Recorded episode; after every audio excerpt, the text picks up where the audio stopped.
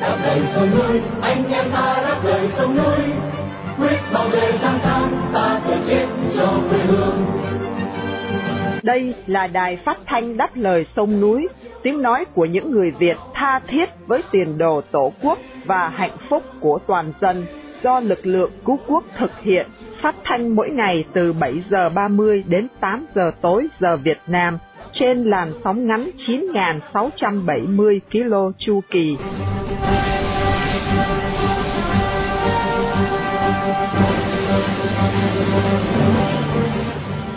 Minh Nguyệt xin kính chào quý thính giả.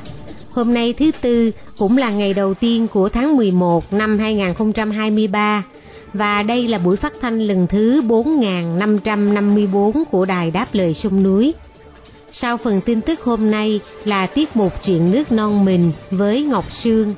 Tiếp theo Khánh Ngọc sẽ đến với quý vị qua tiết mục Đất nước đứng lên và sau cùng là phần bình luận với Vân Khanh.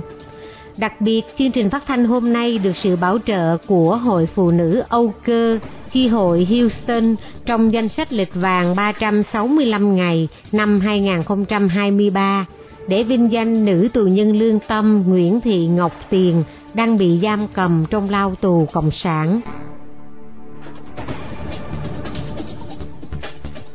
Mở đầu chương trình, mời quý thính giả theo dõi phần tin tức sẽ được Phụng Hoàng trình bày sau đây.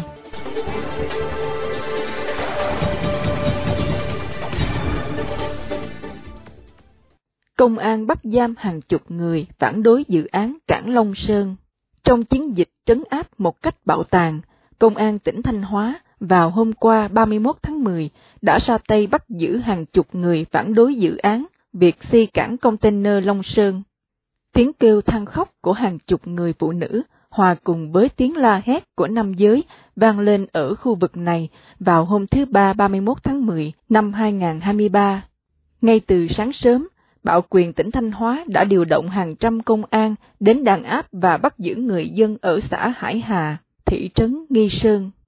Biến cố trên xảy ra sau nhiều ngày người dân địa phương biểu tình và cử người canh gác bãi biển này trước khi nhà cầm quyền có giải pháp thỏa đáng trong việc đền bù, tái định cư cũng như bảo đảm cho tàu thuyền của dân ra vào. Lực lượng công an được trang bị dùi cui và khiên chắn khiến một người đàn ông bị thương ở đầu và quần áo có nhiều vết máu. Cuộc tấn công đàn áp của công an diễn ra vào lúc 4 giờ sáng, với số người bị bắt lên đến 16 người dân xã Hải Hà. Cần biết, dự án xây cảng container Long Sơn nằm ở phần ven biển của xã Hải Hà với chiều dài bến cảng 250 mét, dự trù hoàn thành vào năm 2025. Dự án được cho là góp phần tăng nguồn thu cho Thanh Hóa, tạo nhiều việc làm cho người dân ở xã Hải Hà. Tuy nhiên, người dân khẳng định họ không hề được hỏi ý kiến về dự án này.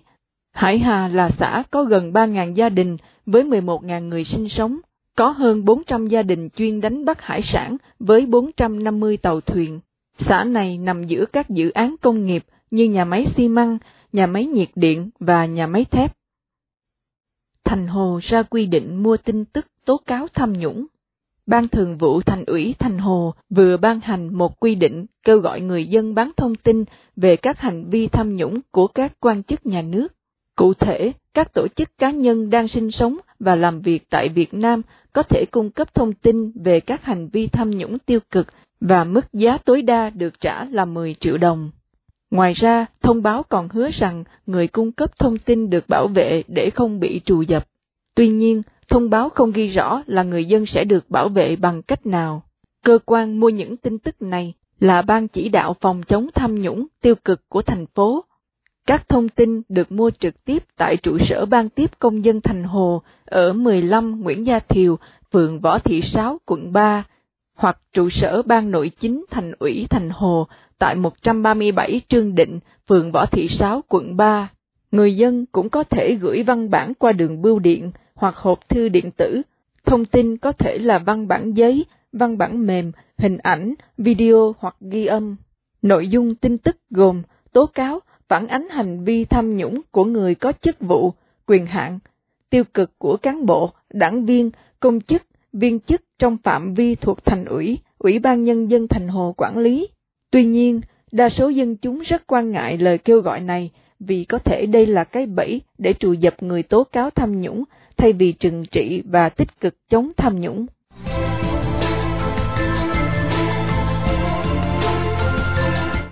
Thưa quý thính giả, trong chương trình phát thanh hôm qua, thứ ba ngày 31 tháng 10, chúng tôi giới thiệu phần 2 cuộc phỏng vấn ông Phan Thanh Châu với phóng viên Hải Sơn sẽ được tiếp tục vào hôm nay.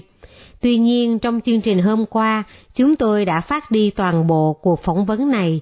Chúng tôi xin cáo lỗi cùng ông Phan Thanh Châu và quý thính giả.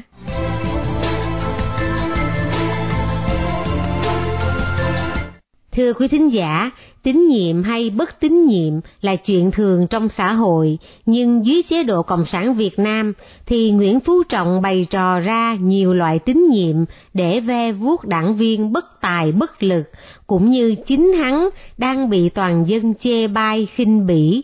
Trong tiết mục chuyện nước non mình, mời quý vị nghe bài viết Tín nhiệm cao, tín nhiệm, tín nhiệm thấp, trò hề nhạt nhẽo, của Dương Minh Nam sẽ được Ngọc Sương trình bày để tiếp nối chương trình tối hôm nay.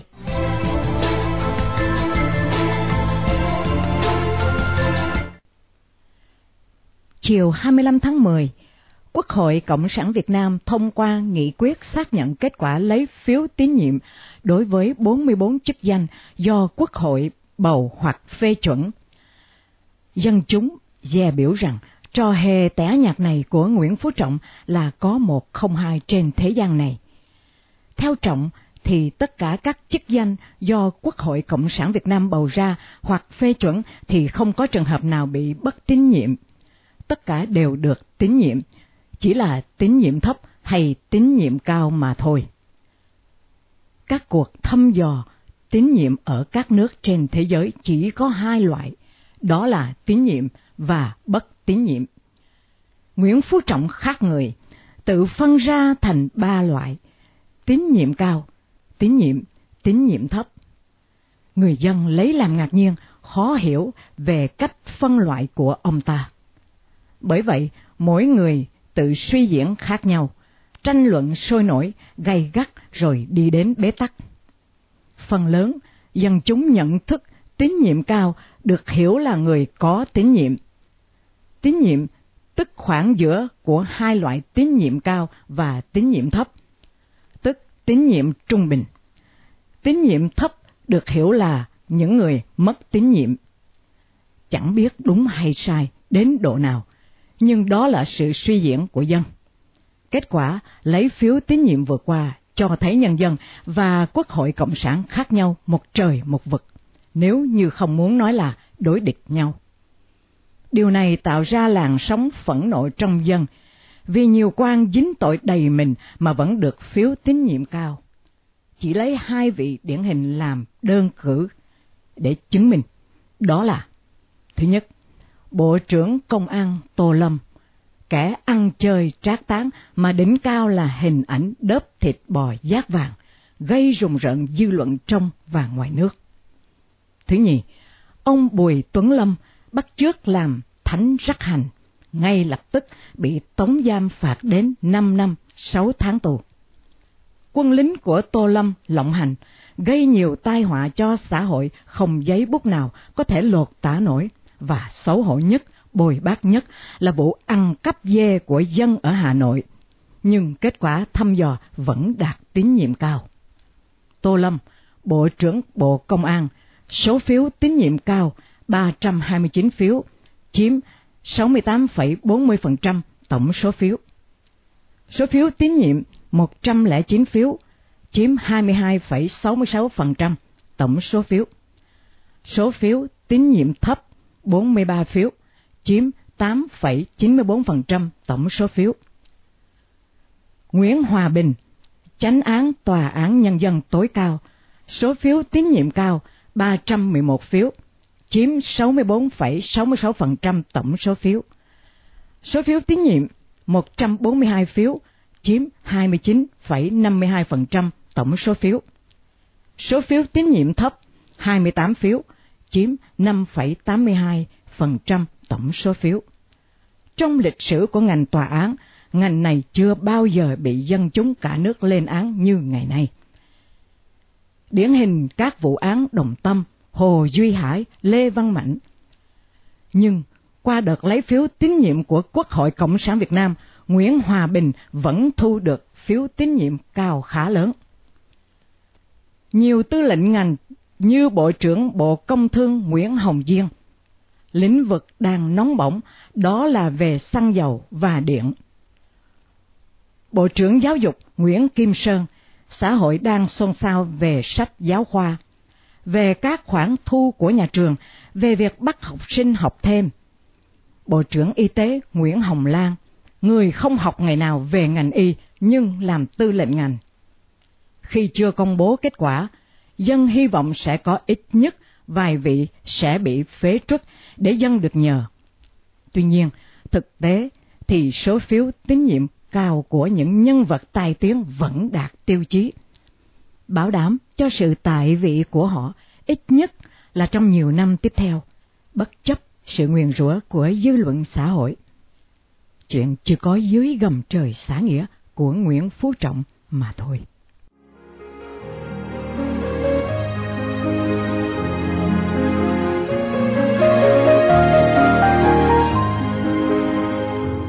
Thưa quý thính giả, ngành công an nổi tiếng là một công cụ của đảng Cộng sản để đàn áp thẳng tay người dân và bất cứ thành phần nào có thể gây nguy hiểm cho chế độ, thay vì bảo vệ trật tự xã hội và sự an nguy của người dân.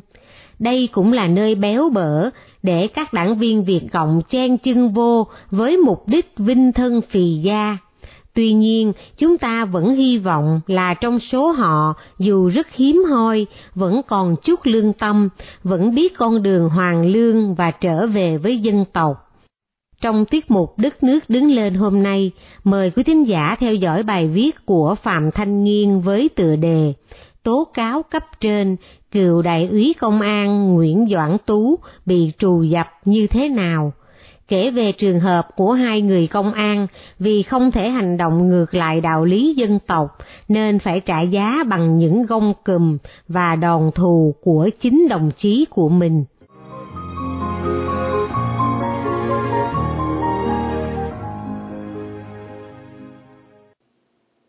Tố cáo cấp trên, cựu đại úy công an Nguyễn Doãn Tú bị trù giật như thế nào?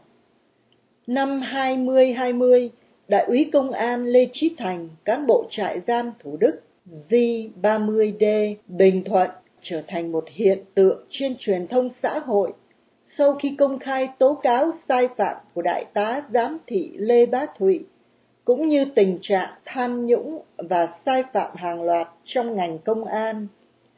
Đây là một hành động mạo hiểm đầy rủi ro cho một chế độ mà quyền lực của ngành công an là bất khả xâm phạm. Theo The Project 88, việc làm can đảm của Thành đương nhiên khiến anh phải trả giá. Anh bị bắt, bị tra tấn, dã man và bị tuyên 5 năm tù giam với hai bản án mà nhiều người cho rằng Thành bị oan, chống người thi hành công vụ và lợi dụng quyền tự do dân chủ.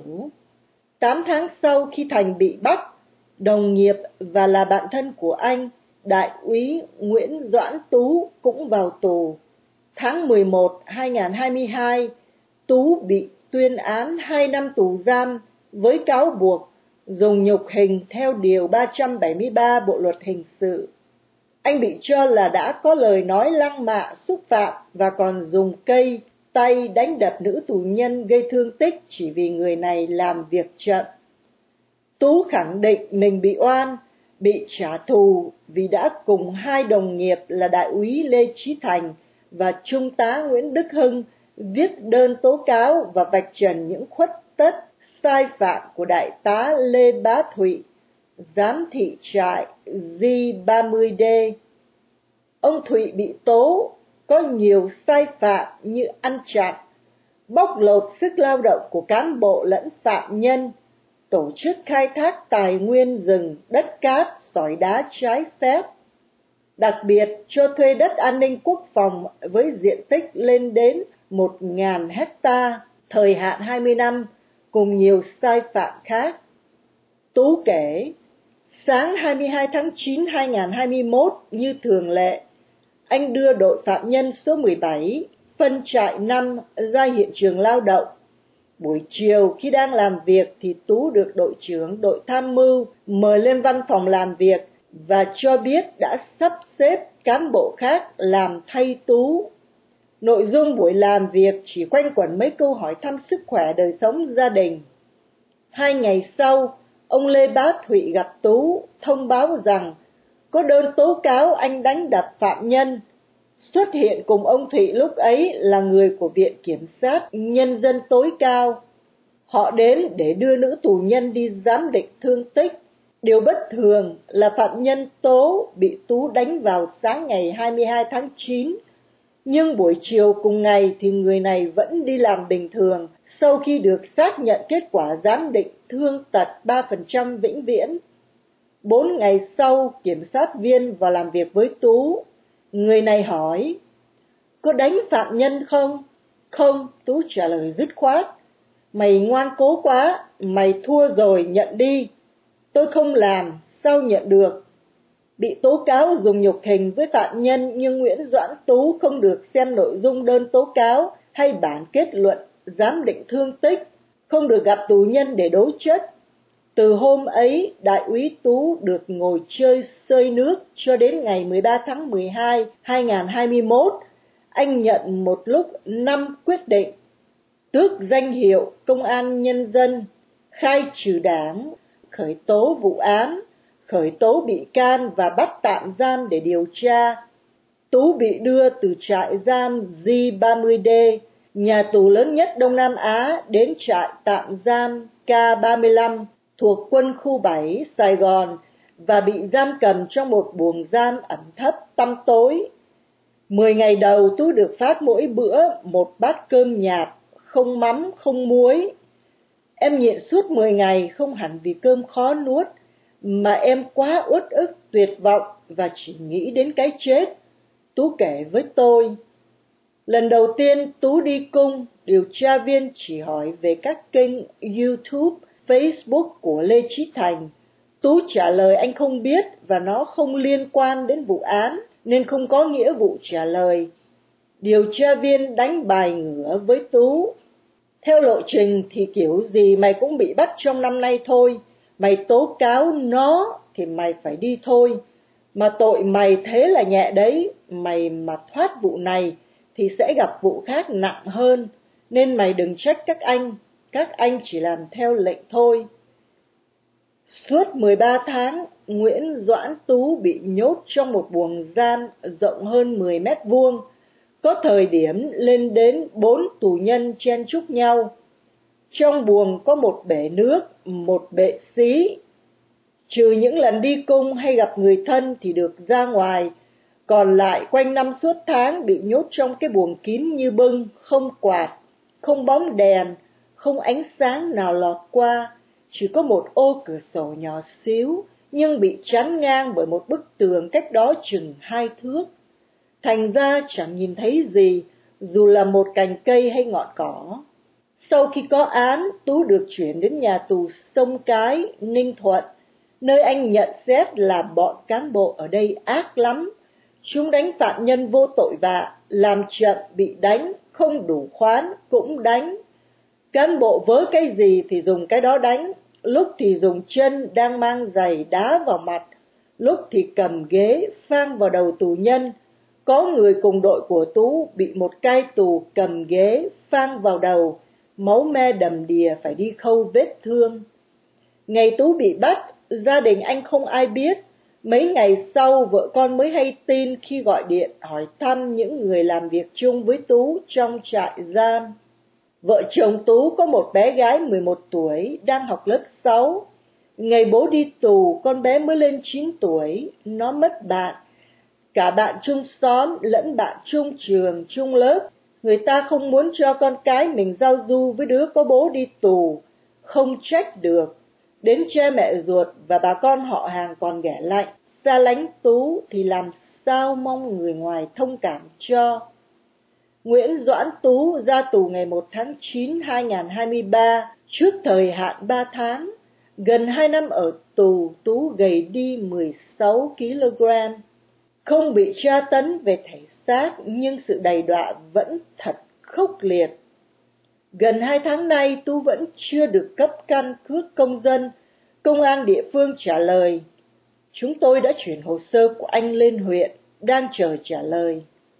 Lạ, nhiều người chưa có nhu cầu làm căn cước công dân thì bị công an đến tận nhà lùa đi. Người cần bị từ chối, viện đủ lý do để không cấp cho người ta, không giấy tờ tùy thân lại mang cái mác thằng tù thì dễ gì xin được việc làm. Nên bây giờ ai thuê gì làm nấy, chủ yếu làm dãy và những việc nặng nhọc Bữa nay không có ai thuê nên Tú mới có thời gian nói chuyện với tôi. Anh cho biết thỉnh thoảng vẫn nhận được những tin nhắn hoặc cuộc gọi nặc danh đe dọa sẽ bị bắt trở lại hoặc phải chịu những hậu quả không lường trước được nếu tiếp tục tố cáo tên đại tá ác ôn Lê Bá Thụy. Tú tâm sự, anh nhận thức được phần nào bản chất của chế độ qua vụ án đồng tâm việc nhà cầm quyền huy động hơn 3.000 quân để đối phó với một ông già ngoài 80 tuổi, với mấy người dân thường ngày lam lũ là một điều phi lý. Từ những hoài nghi ban đầu ấy, bức màn bí mật dần dần được vén lên, lồ lộ bao nhiêu sự thật cay đắng mà từ trước đến nay Tú không thể ngờ tới. Tôi ấn tượng với hình ảnh Tú mặc sắc phục công an với nickname Facebook là Doãn Tú Công an Hoàn Lương. Tôi hỏi vì sao lại nhận mình là Công an Hoàn Lương, Tú đáp. Vì sau này em nhận ra sự thật, rằng công an thực chất chỉ là công cụ bạo lực của chế độ, một nghề ác ôn, hèn với giặc, ác với dân. Em đã cởi bỏ chiếc áo công an, mặc áo của dân, thì đấy là một cuộc hoàn lương. Đơn giản thế thôi, nếu không có cái biến cố ấy, rất có thể một ngày nào đó em sẽ phải cầm súng bắn vào chính người đồng bào mình. Tôi tò mò, theo Tú thì trong hàng ngũ công an có khoảng bao nhiêu phần trăm số người hiểu được bản chất của chế độ này? Tú trả lời không đắn đo, rất hiếm, hiếm lắm chị ạ. À. Chả lẽ công an toàn người xấu hay sao? Không, có người tốt chứ chị, nhiều người có lòng chắc ẩn, tốt bụng nhưng họ không được làm theo lương tâm mình, không được tự quyết định mà phải thi hành lệnh trên. Có những công an đánh dân, thậm chí bắn người ta xong, quay mặt đi gạt nước mắt. Tôi im lặng, Tú cũng im lặng. Tôi không biết những gì Tú nói đúng được bao nhiêu phần trăm, nhưng nếu cứ đánh dân, bắn dân xong rồi gạt nước mắt, thì tội ác vẫn cứ là tội ác, và đất nước này sẽ mãi bị cai trị bởi gông cùm, xiềng xích, vì thứ lương tâm sộc sạch có cũng như không, chưa kịp hoài thai đã mau chết yểu. Alo, chị còn nghe không? Còn nghe đây, Tú nói tiếp đi. Buông tiếng thở dài, giọng Tú như trùng xuống. Em không bao giờ ngờ có ngày em phải chạy ăn từng bữa thế này, nhưng em thanh thản, ngẩng cao đầu nhìn đời, nhìn thiên hạ. Em không làm gì sai nên không hổ thẹn. Có điều, không biết ngày mai sẽ ra sao. Còn ra sao được nữa, với một người từng xa chân vào hệ thống của Cộng sản, thì đòn thù phải nhận sẽ kinh khiếp hơn cả khi rời bỏ nó một tổ chức xã hội đen đầy dẫy tội ác, con đường hoàn lương, vì thế sẽ đầy trông gai và nhọc nhằn. Viết cho Sài Gòn nhỏ. Đài phát thanh đáp lời sông núi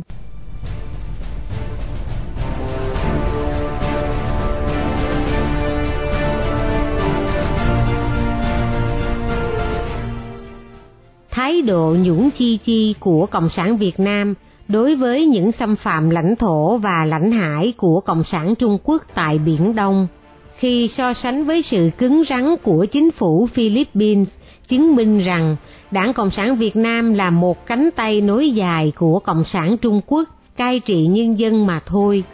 Mời quý thính giả nghe phần bình luận của Hiếu Chân với tựa đề Biển Đông, căng thẳng Trung Quốc, Philippines gia tăng sẽ được Vân Khanh trình bày để kết thúc chương trình phát thanh của Đài Đáp Lời Sông Núi tối hôm nay.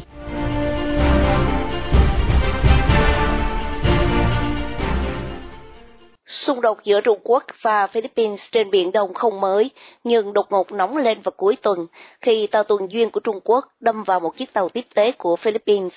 Tàu này chuyên chở nhu yếu phẩm cho một đơn vị quân đội của Phi đang đồn trú trong một con tàu cũ trên bãi cạn Second Thomas Shoal, mà Việt Nam gọi là bãi cỏ mây. Vụ va chạm nghiêm trọng đến mức Tổng thống Ferdinand Marcos Jr. của Phi phải triệu tập phiên họp khẩn cấp với các giới chức lãnh đạo Bộ Quốc phòng cùng các sĩ quan quân đội và nhân viên an ninh cao cấp nhằm thảo luận biện pháp để đối phó với các hành động thù nghịch mới nhất của Trung Quốc. Trong vụ va chạm mới đây, các video được quay bằng drone mà Phi công bố cho thấy có 8 chiếc tàu của lực lượng cảnh sát biển Trung Quốc bao vây 3 chiếc tàu của Phi. Sau đó tàu cảnh sát biển của Phi bị một tàu Trung Quốc đâm vào phía bên trái tại một địa điểm cách bãi cỏ mây khoảng 6,4 hải lý về phía đông bắc. May mắn là cả hai phía không có người nào thiệt mạng hoặc bị thương. Sau vụ này, Bộ Ngoại giao Phi đã triệu tập đại sứ Trung Quốc Hoàng Khê Liên đến trao công hàm phản đối về hành động gây hấn đây là công hàm phản đối thứ 55 trong năm nay. Trong cuộc họp báo ngày hôm đó, phát ngôn viên Bộ Ngoại giao Phi, bà Teresita Daza, nói rằng tất cả những vụ này sẽ củng cố luận điểm rằng không phải Philippines mới là kẻ xâm lược, mà là bên kia, đó là Trung Quốc. Về phía Trung Quốc, ngày hôm đó, cảnh sát biển nước này nhanh chóng ra tuyên bố đổ lỗi cho Phi xâm nhập trái phép lãnh thổ Trung Quốc nên dẫn tới sự việc nêu trên.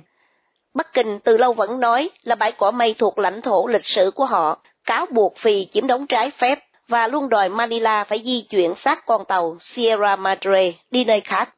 Trung Quốc biện hộ cho hành động của mình là ngăn cản Phi vận chuyển vật liệu xây dựng tới bãi cạn để xây dựng công sự kiên cố. Lời qua tiếng lại giữa hai bên đã thu hút sự quan tâm của cộng đồng quốc tế đang lo ngại Biển Đông cùng với Đài Loan có thể trở thành một điểm nóng mới trong một thế giới đang rất lộn xộn vì chiến tranh ở Ukraine và Trung Đông. Không khó nhận ra cái bóng của Hoa Kỳ sau lưng Philippines và làm cho nước này trở nên cứng rắn hơn trong đối sách với Trung Quốc ở Biển Đông, nhất là từ khi ông Ferdinand Marcos Jr. lên làm tổng thống vào tháng 5 năm ngoái. Trái với người tiền nhiệm là ông Rodrigo Duterte, vốn chủ trương thân thiện với Bắc Kinh Ông Marcos xoay trục càng lúc càng cứng rắn với Trung Quốc, dựa vào hai nền tảng quan trọng là Hiệp ước Đồng minh với Hoa Kỳ và phán quyết của Tòa trọng tài quốc tế thường trực PCA năm 2016 có lợi cho Phi và bác bỏ yêu sách chủ quyền của Trung Quốc qua đường lưỡi bò 9 đoạn, mà nay thành 10 đoạn. Thái độ cứng rắn của Phi cùng sự quyết đoán và hung hăng của Trung Quốc khiến tình hình Biển Đông luôn căng thẳng. Mấy tháng gần đây, Trung Quốc gia tăng đối đầu ở khu vực bãi cỏ mây như một phản ứng chống lại việc Tổng thống Marcos Jr. đồng ý cho phép Hoa Kỳ sử dụng chính căn cứ quân sự của Phi theo thỏa thuận hợp tác quốc phòng tăng cường, tức The Enhanced Defense Cooperation Agreement, viết tắt là EDCA hay gọi tắt là EDCA. Ba trong số các căn cứ quân sự này nằm trên đảo lớn Luzon gần Đài Loan và một căn cứ ở Palawan gần quần đảo Trường Sa, sẵn sàng ứng phó với Trung Quốc ở cả Đài Loan và Biển Đông. Cùng với Philippines, Việt Nam là một nạn nhân trong chính sách bành trướng của Trung Quốc trên Biển Đông. Việt Nam không chỉ bị Trung Quốc chiếm đóng quần đảo Hoàng Sa năm 1974 và một phần quần đảo Trường Sa năm 1988, mà còn thường xuyên bị Trung Quốc xâm chiếm vùng đặc quyền kinh tế. Chuyện ngư dân Việt bị tàu dân quân, tàu tuần duyên của Trung Quốc đâm chìm, quấy nhiễu, cướp bóc tài sản, đánh đập đã trở thành chuyện thường ngày ở huyện, mà không được nhà cầm quyền quan tâm ngoài những lời tuyên bố là quan ngại, được nhắc đi nhắc lại như một chiếc đĩa hát đã mòn vẹt. Đi xa hơn, Trung Quốc còn ngăn cản các hoạt động thăm dò khai thác dầu khí trong vùng đặc quyền kinh tế của Việt Nam, buộc các công ty dầu khí nước ngoài phải rút khỏi các dự án gây thiệt hại lớn lao cho nền kinh tế của đất nước. Đúng vào lúc Phi và Trung Quốc va chạm ở bãi cỏ mây như đã nói ở trên, hàng chục tàu đánh cá của ngư dân Trung Quốc ngang nhiên xâm nhập và hoạt động trong vùng biển Việt Nam ở khu vực đảo Phú Quý, tỉnh Bình Thuận. Thế nhưng nhà cầm quyền Việt Nam vẫn im lặng. Một bản tin trên báo Người Việt vào ngày 22 tháng 10 dẫn nguồn từ ông Ray Powell cho biết, vào ngày 18 tháng 10, một đoàn tàu đánh cá của Trung Quốc hoạt động ở phía đông đảo Phú Quý, giữa khoảng 50 đến 100 hải lý, tức là hoàn toàn nằm trong phạm vi vùng biển đặc quyền kinh tế của Việt Nam. Trong hoàn cảnh Việt Nam không có một thế lực cường quốc chống lưng và không được dư luận quốc tế ủng hộ như Philippines, thì khó mà hy vọng Hà Nội có thái độ cứng rắn với Bắc Kinh. Trái lại, ngoài giao cây tre của Việt Nam ngày càng ngã về phía Trung Quốc, nhân nhượng tối đa các yêu sách của Bắc Kinh để duy trì chế độ độc tài toàn trị, thì người Việt Nam chỉ có thể đau lòng nhìn những tất đất tất biển của tổ tiên rơi dần vào tay kẻ thù truyền kiếp phương Bắc.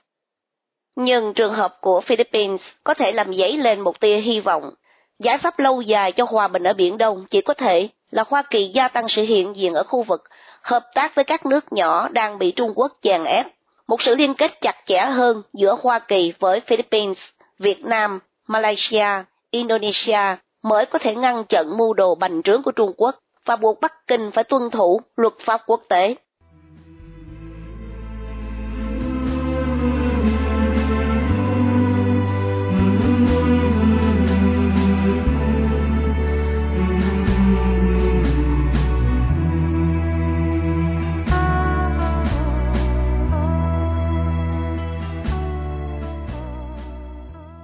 Trước khi chia tay trong buổi phát thanh tối nay, kính mời quý thính giả cùng đài đáp lời sông núi nhớ đến cô Nguyễn Thị Ngọc Tiền, sinh năm 1976, bị bắt ngày 25 tháng 2 năm 2022 với bản án 12 năm tù giam. Một người Việt đang bị nhà cầm quyền Cộng sản giam cầm trong ngục tù vì lòng yêu nước lẽ phải và sự đóng góp tích cực vào tiến trình dân chủ hóa Việt Nam.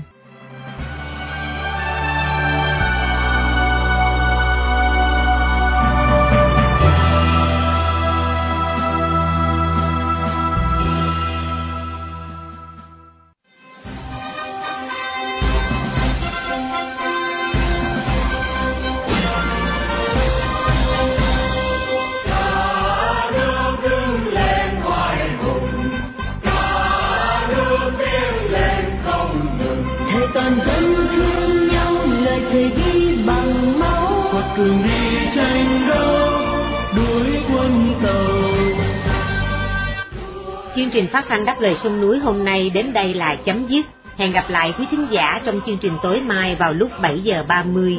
Cảm ơn quý thính giả đã theo dõi chương trình. Chúc quý vị một đêm thật bình an. Xin mến chào tạm biệt. Vì tình yêu